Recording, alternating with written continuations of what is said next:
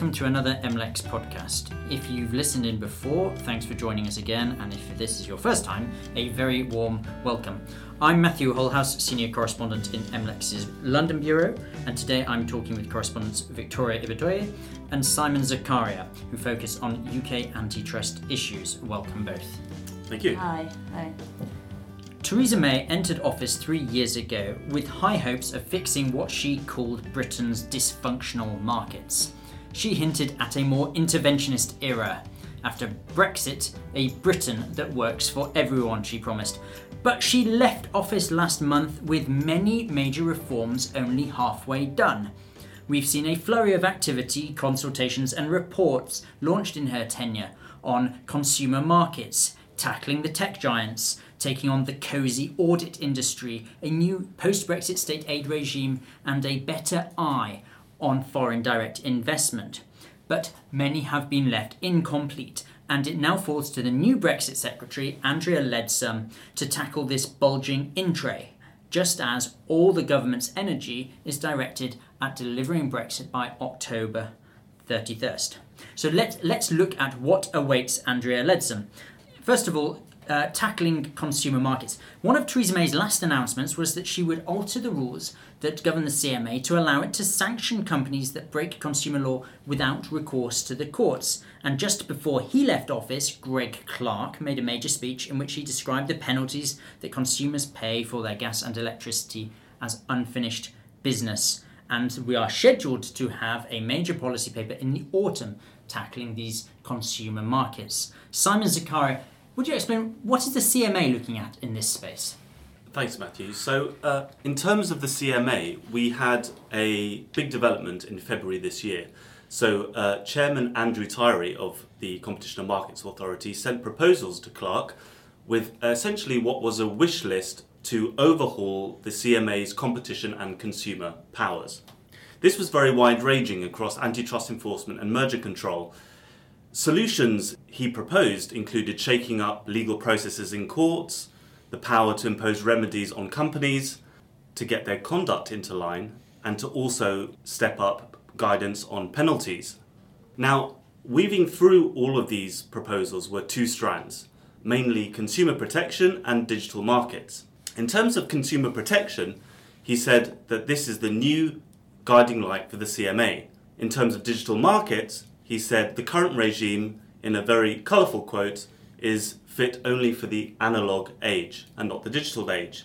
Therefore, he needed to do more to step up protection of consumers from tech market abuses. So overall, it, it is targeting the agency more directly at and the interests of the consumer and these sort of pocketbook issues of gas bills and electricity bills and so on. That's right. So under Andrea Coscelli, who's the chief executive of the CMA, there's CMA has taken on a much more consumer focused orientation.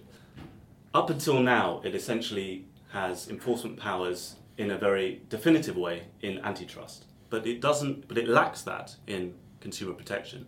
So essentially, these set of proposals are essentially designed to bring the CMA up to speed in consumer protection and allow it to penalise companies in, in the same way and therefore extend its remit across the consumer landscape as well as antitrust. So let's turn to digital markets now. One of Theresa May's last appearances before she left office was at London Tech Week, in which she endorsed the idea of US academic Jason Furman, who produced a major report for the Treasury, that the UK would have a digital markets unit, a dedicated government uh, office that would look at the power of Facebook, Google, and Amazon, their dominance in search and social media, and so on. Furman's idea was that there'd be a new regime of on interoperability, that these companies would be put on under this uh, unit spotlight, they'd be compelled to report mergers uh, earlier on to prevent them uh, making these killer acquisitions, and, and that they would uh, be forced to share, allow users to share data more easily. This is to, to tackle their dominance. But that's not the only uh, game in town here. We've also seen the CMA announce um, just before May left office that there would be a market study of this sector. How do these two pieces fit together, Victoria? Because they would seem to overlap a little bit.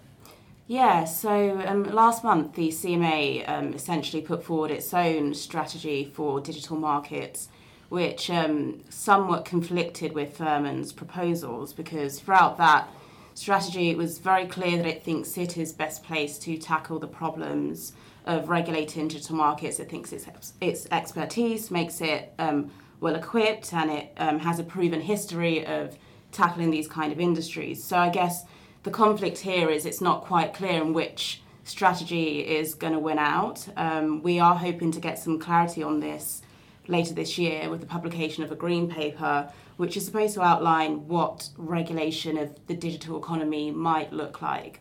Um, so we will see who emerges as the victor in that in that debate. Um, at the moment, it's it's still up in the air. Because, Furman doesn't actually specify who owns this regulator. Is it Yeah. a standalone thing? Is it part of the CMA? Is it part of the Yeah. Information Commissioner? Yeah, that's that's a big gap in the Furman report. It doesn't actually say who should be tasked with controlling this digital markets unit. It just kind of puts the idea out there and leaves it up to the government to decide.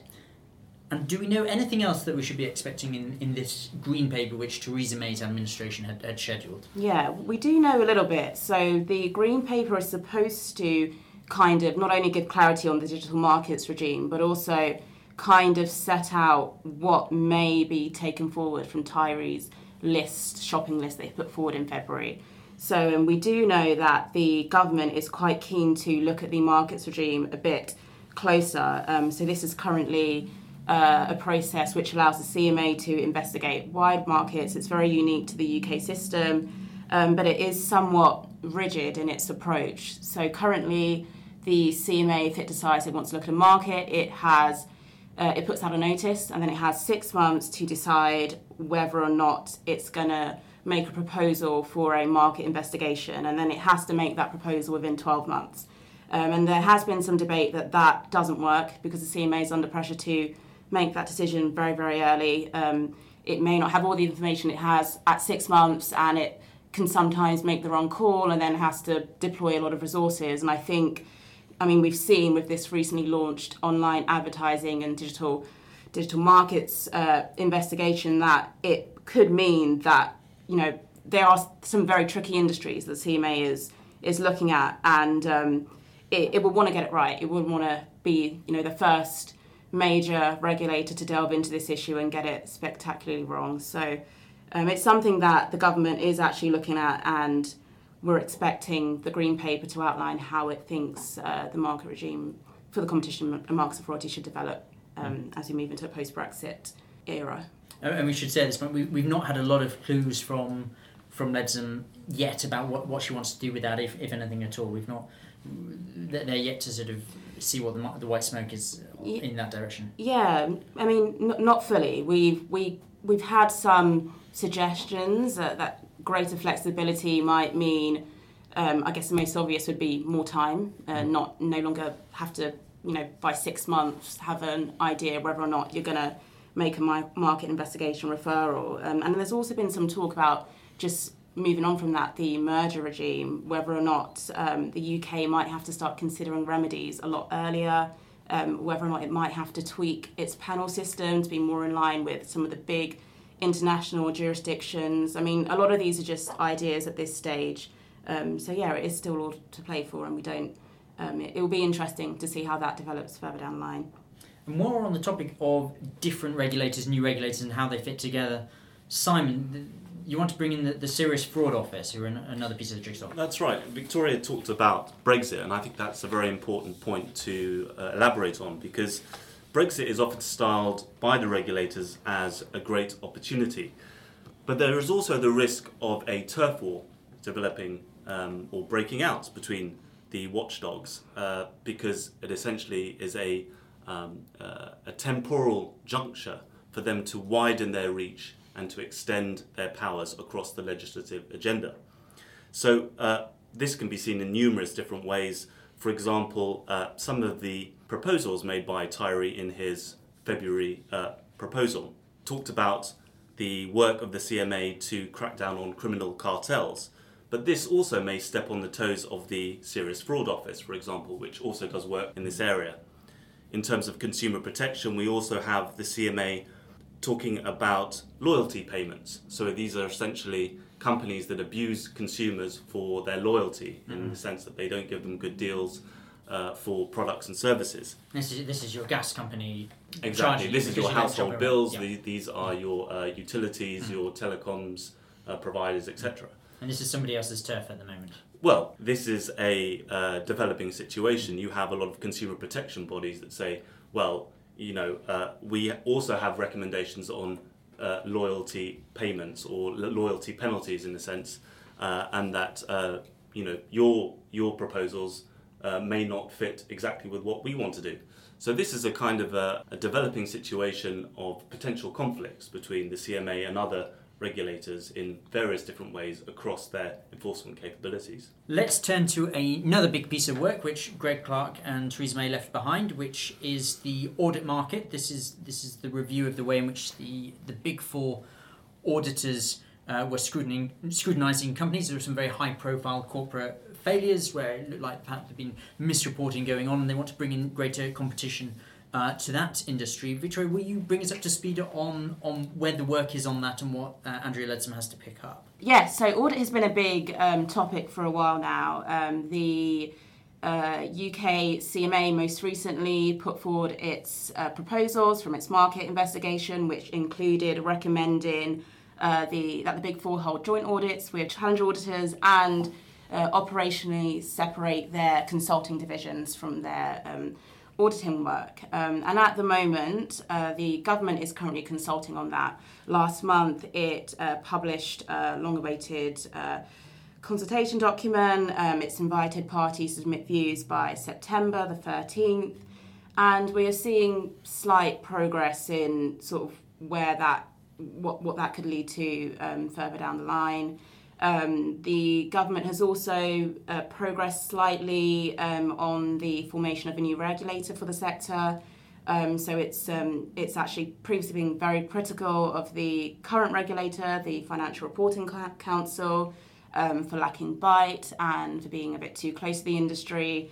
And its replacement, the Audit Reporting and Governance Authority, or ARGA, um, saw the appointment of its um, chief exec named sometime last month. Uh, Jonathan Thompson um, has been picked to head up that new regulator, and I guess it's sort of at the stage where we're just waiting for the space in the in the statute book for there to be actual material legislation to, to change the sector. It's, it's very clear where the direction is going, but at the moment, no uh, no solid change or no solid movement. Whi- Which was a similar message from on, on the consumer front. The the, C, the CMA and, and BEIS felt that they were getting to a good place in terms of the legislation being ready, but they needed they needed a window in, in Parliament and, and support politically to get it through. At this juncture, I want to men- mention two other uh, sort of areas of work which which we've had our eye on where things risk grinding to a halt. One one was on foreign direct investment. Uh, Theresa May made a, a lot of noise about being more